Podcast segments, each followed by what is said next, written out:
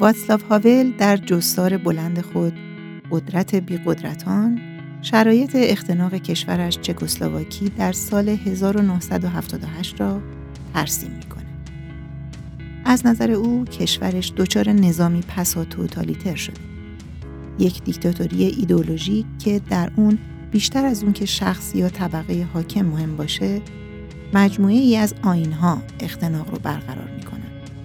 تمام جامعه در این سیستم دروغ سهیمه و بنابراین اولین کار یک نیروی آزادیخواه بیرون زدن از این چنبره دروغ و پیوستن به جبهه حقیقت. هر کس به نوبه خود. مقاله بیرون جهیدن بیقدرتان از چنبره دروغ رو بهزاد وفاخواه نوشته و من نسیم نجفی اون رو براتون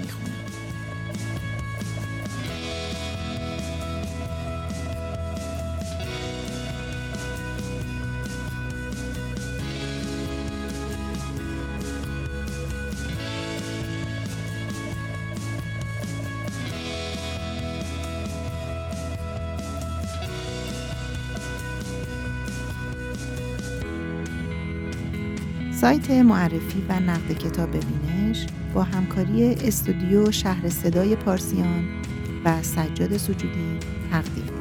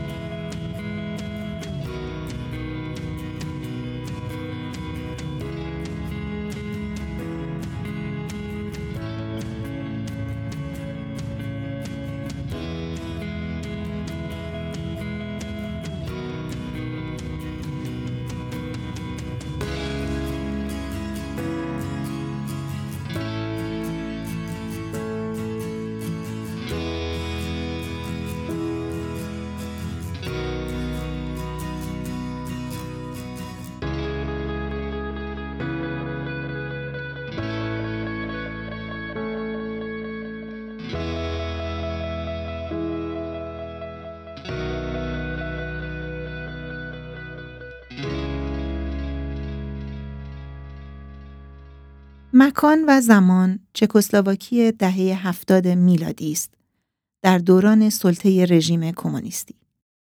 سبزی فروشی پشت شیشه مغازش اعلانی زده با این نوشته کارگران جهان متحد شوید. آیا سبزی فروش پراگی می‌خواسته پیامی به کارگران کشورش و سایر کشورها بفرستد؟ همه می‌دانند که سبزی فروش چنین قصدی نداشته. خود او نیز می‌داند که بقیه می‌دانند اینکه او چنین شعار و چنین اعلانی را پشت شیشه زده به معنی اعتقاد قلبیش نیست. حوزه حزبی و مقامات شهری و منطقه‌ای هم می‌دانند که امثال سبزی فروش از روی اعتقاد قلبی نیست که چنین چیزی را پشت شیشه مغازه می‌زنند. همه می‌دانند. اما همه چنین کاری را انجام می‌دهند. این یک بازی است که همه ملت در آن مشارکت دارند. چون خودداری از چسباندن این اعلان به شیشه به معنی این است که من در بازی نیستم. من عنصر ناساز اجتماعم. من قصد دردسر ساختن دارم و غیره. سبزی فروش می‌خواهد بی دردسر به کار و زندگیش در دل پراگ کمونیست ادامه دهد. اما برای واتسلاو هاول این مثالی است که تمام جستار خود قدرت بی قدرتان را بر آن بنا می کند. هاول می نویسد این یکی از آن هزاران کار جزئی است که برای تداوم یک زندگی نسبتا آرام و سر به تعبیری همسو با جامعه باید انجام داد. و این جانمایه جستار اوست. باید از بازی بیرون زد. 1978 جستار بلند قدرت بیقدرتان نوشتاری است بسیار وابسته به زمان. هر خانشی از آن بدون توجه به زمان انتشار و هدف نوشته شدنش خانشی ناقص خواهد بود. چون هاول در اینجا در مورد زمان حال حرف زده و سعی کرده حال را بفهمد و ثانیاً آینده را ببیند و برای تغییر در ساخت سیاسی جامعهش در آینده طرح بریزد. حال آینده ای که امروز هر دو به گذشته تبدیل شدند و ما تنها به حکم زندگی کردن در زمانی بعد از او می توانیم آینده جامعه او را ببینیم. قدرت بی قدرتان در 1978 نوشته شده است. ده سال پس از وقایع موسوم به بهار پراگ که کوتاه زمانی بعد با ورود تانکهای شوروی و نیروهای نظامی سایر کشورهای بلوک شرق و پیمان ورشو به سرکوبی خونین انجامید. جامعه چکسلواکی و روشنفکران آن پس از سرکوب نظامی آن جنبش اصلاحی در یأسی همه جانبه غرق شدند. اما نخستین بارقه های امید در 1977 نمودار شد. وقتی یک گروه موسیقی راک به دادگاه فراخوانده شد. اعضای گروه موسیقی راک آدم پلاستیکی های دنیا آدم های سیاسی نبودند. آنها تنها می‌خواستند مثل جوانان مشابه در آن سوی پرده آهنین در کشورهای غربی موسیقی بنوازند که با زندگیشان به مفهومی که درکش می‌کردند ارتباط مستقیمی داشت. پس از سالها رخوت کامل ناراضیان فرصت پیدا کردند با حمایت از این جوانان از بیعملی بعد از سرکوب بیرون بیایند. نتیجه اعتراضات آنها منجر شد به پا گرفتن یک حرکت اعتراضی که به منشور 77 معروف شد. و همین به حرکت درآمدن است که موتور محرکه هاول می شود برای نوشتن در مورد موقعیت آنها در بلوک شرق و راه مبارزهشان. هاول نوشتش را به یان پاتوچکا تقدیم کرده. آزادی خواهی که حین بازجویی در مارس 1977 جانش را از دست داد. آنچه هاول نوشت قرار بوده نقطه مرکزی مجلدی بشود که 20 روشنفکر از لهستان و چکسلواکی هر کدام متن هاول را بخوانند و نظرشان را در مورد آن بنویسند. طرحی که البته کامل نشد. یک سال بعد هاول و تعدادی دیگر بازداشت شدند و دولت کمونیست چگوسلاواکی مرحله ای از فشار شدید بر روشنفکران را به اجرا درآورد که شامل تحت نظر قرار دادن شدید آنها، جلوگیری از بیرون دادن نوشته ها و بستن راه های امرار معاش آنها و در هم شکستنشان از طریق تحمیل مشاغل کم درآمد و سطح پایین بود. قدرت بیقدرتان در چنین شرایطی نوشته شده. آنچه واستاو هاول در 1978 تصور می‌کرد جامعه چکسلواک در آن قرار دارد و تفکرات او درباره اینکه برای بیرون رفتن از این وضعیت آنها باید چه کنند. متن او در 1985 به انگلیسی ترجمه شد. بعد از آن بارها به انگلیسی و زبانهای دیگر دوباره منتشر شد. هاول هم چنان که احتمالاً بدانید سرانجامی بسیار خوش یافت.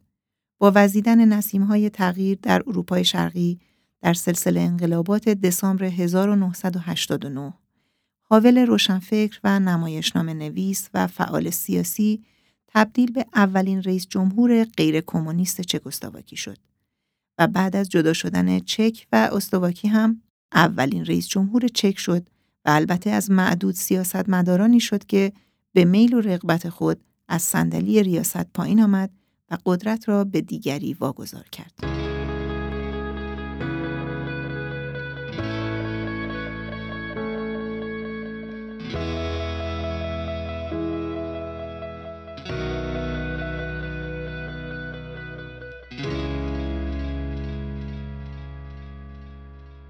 بیرون زدن از دایره دروغ نظام پسا توتالیتر برگردیم به داستان سبزی فروش. مثالی که هاول را تکان داد و آن را به نکته مرکزی مقالش تبدیل کرد. هاول حکومت کشورش را نه یک دیکتاتوری کلاسیک که یک حکومت پسا توتالیتر توصیف می کند. حکومتی که در آن شخص دیکتاتور دیگر اهمیت چندانی ندارد. شاید چون دیکتاتور اصلی جایی خارج از چکسلواکی در مسکو حکم فرمایی می کند.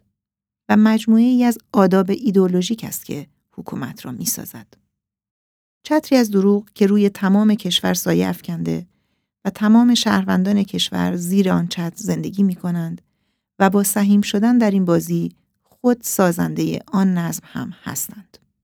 هاول می نویسد زندگی در چنبره دروغ فقط زمانی نظام را برپا نگه می دارد که امری همگانی باشد. و راهی که او نشان می دهد بیرون جهیدن فردی از این چنبره همگانی دروغ و پیوستن به صفحه حقیقت است. حتی اگر در ظاهر کاری دونکی شدوار و بینتیجه به نظر برسد. به این ترتیب یک دولت شهر موازی با نظام پساتوتالیتر دروغ محور شکل می گیرد و نهادهای ساخته شده در اولی دیر یا زود بر نهادهای دومی فائق خواهند آمد. هاول می نویسد در نظام پساتوتالیتر زیستن در دایره حقیقت و واقعیت ابعادی پیدا می کند که بسی فراتر از ابعاد صرفا وجودی بازگشت انسانیت به ماهیت ذاتیش یا ابعاد فکری آشکار کردن واقعیت چنان که هست یا ابعاد اخلاقی به دست دادن نمونه‌ای برای دیگران است. اگر زیستن در چنبره دروغ ستون اصلی نظام باشد، پس جای شگفتی ندارد که مهمترین تهدید برای آن زیستن در دایره حقیقت و واقعیت باشد. برای همین است که بیش از هر چیزی سرکوب می شود. اگر بخواهیم آنچه هاول نوشته است را باز هم ساده تر کنیم، او طرفدار نظریه شروع کردن تغییر از خود برای رسیدن به تغییرات بزرگ است. که البته در درجه اول از بیرون کشیدن پای خود از بازی نظام شروع می شود. انسان چگسلواکی اخلاقی و دگراندیش سیاسی در درجه اول باید اعلانی پشت شیشه مغازش نچسباند. چون او دیگر جزئی از بازی دروغ نیست. راه حل او البته در تاریخ کشورش بدون سابقه هم نیست.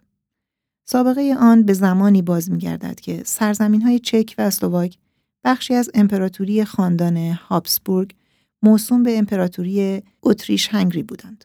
قومی از اقوام فراوان تابعی این امپراتوری وینی بوداپستی و البته در صدای به دست آوردن اعتماد به نفس و هویت قومی و ملی خود. توماش گاریک ماساریک یک برنامه ملی چگوسلاواک پیریزی کرد که مبتنی بر انگاره کار در مقیاس کوچک بود. منظورش کار صادقانه و مسئولانه در حوزه های کاملا متفاوتی از زندگی اما درون همین نظم اجتماعی موجود بود. کاری که باعث خلاقیت و اعتماد به نفس ملی بشود. ماساریک معتقد بود یگان نقطه شروع برای رسیدن به یک سرنوشت ملی محترمانه تر خود انسان ها هستند. بنابراین راه حل او راه حلی بومی نیز بود. همچنین راه حلی با مرزبندی واضح با راه حل‌های خشونتبار. تا جایی که هاول را معمولاً با لوترکینگ و ماندلا مقایسه می کنند. از جمله بیل کلینتون چنین توصیفی از او کرده بود هرچند نادیده گرفته بود که ماندلای متقدم از رهبران حزبی بود که به بمبگذاری معتقد بودند و اساساً ماندلا به همین دلیل به زندان افتاد و در زندان بود که عقاید بعدیش شکل گرفت. او خشونت را فقط به وقتی منحصر می دانست که جامعه در موقعیت های خطیری است. مثل زمان جنگ یا زمانی که جامعه در تلاطم های بسیار آشکار قرار دارد. جا دارد در مورد تزهای عدم خشونت هاولی بیشتر بحث شود. هاول خشونت را از این جهت هم رد می کرد که شهروندان عادی جامعه با مشاهده خشونت به سمت نظام پساتوتالیتر حتی مایلتر می شوند چون لاقل وضعی شبه قانونی و امن در آن میابند و نظام هم به این ترتیب دستاویزی قابل قبول برای سرکوب دگراندیشان مییابد چنانکه عمدتا اتهاماتی مثل تروریسم را به دگراندیشان بلوک شرق میچسباندند اما در این حال خاطر نشان می کند که بگذارید به یاد بیاوریم که یکی از عوامل مهیا شدن زمینه های جنگ جهانی دوم همان صلح کورکورانه اروپایی ها بود. صلح که از سوی نازی ها به بزدلی و عقب نشینی تعبیر شد و شاید چنین هم بود و آنها را پله پله جلو آورد و یکی از این پله ها هم همین پراگ بود که آلمان ها پیش از شروع جنگ تسخیرش کردند. مسلما هاول روز تسخیر شهرش را به یاد می آورده. در جستار بلند واتسلاف هاول نشانه هایی هست مبنی بر اینکه او بیشتر از نظریه پردازی صرف و خارج از ظرف تاریخی به رویدادهای عینی زمان و زمانهاش چشم دارد. وقتی از عدم خشونت می‌گوید از نظر دور نمی دارد که همین دست به سلاح نبردن بود که به آلمان نازی زمان برای تجاوز داد. وقتی از مقاومت فرد فرد دگراندیشان بیرون از بازی نظام و ساخت نهادهای موازی می‌گوید این نکته را از نظر دور نمی دارد که این تنها یکی از راه های تغییر است و گاه ممکن است و حتی بیشتر احتمال دارد تغییر از مجراهای دیگری حادث شود. مثلا تغییرات اتمسفر بین المللی و یازده سال بعد واقعا همچنین شد. بدون اینکه بخواهیم آن تجمعات پرشور و تاریخی در میدانهای مرکزی شهرهای اروپای شرقی که حتی یادآوریشان نفس را در سینه حبس می کند نادیده بگیریم، شرط انصاف آن است که بدانیم تغییر در کرملین و سیاستهای متفاوت گرباچوف بود که دیکتاتورچه های کشورهای اروپای شرقی را گیج و متردد و زمینگیر کرد و توده های ناراضی اول در آلمان شرقی و بعد در پراگ و باقی شهرها را شجاعت داد به حضور در میدانها و اعتراضات چند صد هزار نفره‌ای که سقوط بلوک شرق را رقم زد. این درس جستار هاول است. او به جامعه خودش، به تاریخش و مقتضیات زمانش رجوع کرد. نسخه‌ای که او برای چکسلواکی داد، نسخه نیست که حتی در همه اروپای شرقی مثلا در رومانی قابل تطبیق باشد. چه برسد به امروز و خاورمیانه و کشورهای دیگر. هاول در زیر سلطه حکومت پسا توتالیتری زندگی کرد که گرچه کنترل پلیسی کاملی بر شهروندان اعمال می‌کرد اما از فرم و شکل غربی از دادگاه ها گرفته تا لزوم در اختیار داشتن وکیل تبعیت می‌کرد. در جامعه زندگی کرد که همه شهروندان باید با رعایت دقیق آین و آداب کمونیستی در کار پیشرفت می‌کردند. او نه اختناق استالینی به چشم دیده بود نه بدویت و وحشیگری استبداد خاورمیانه‌ای و نه جامعه‌ای که با تقسیم رانت بین هواداران خود آنها را راضی نگه می‌دارد و موقعیت اقتصادی و فرهنگی مخالفینش را پیوسته تضعیف می کند تا جایی که دومشان را روی کولشان بگذارند و بروند. اساساً در چکسلواکی که او به چشم دید مهاجرت معنا نداشت چون مرزها به شدت محافظت می‌شد و معدودی مثل کندرا یا سولجنیتسین که فرار کردند یا از کشور رانده شدند یک استثنا بودند.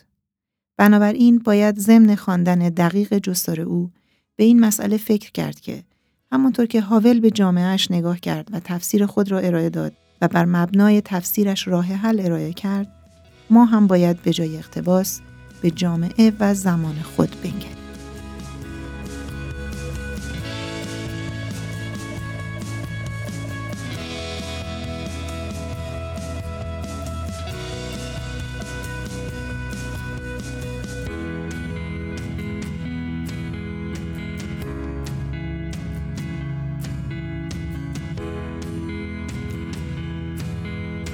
بیرون جهیدن بیقدرتان از چنبره درو درباره جستار قدرت بیقدرتان نوشته واتسلاو هاول نویسنده مقاله بهزاد وفاخان. راوی نسیم نجفی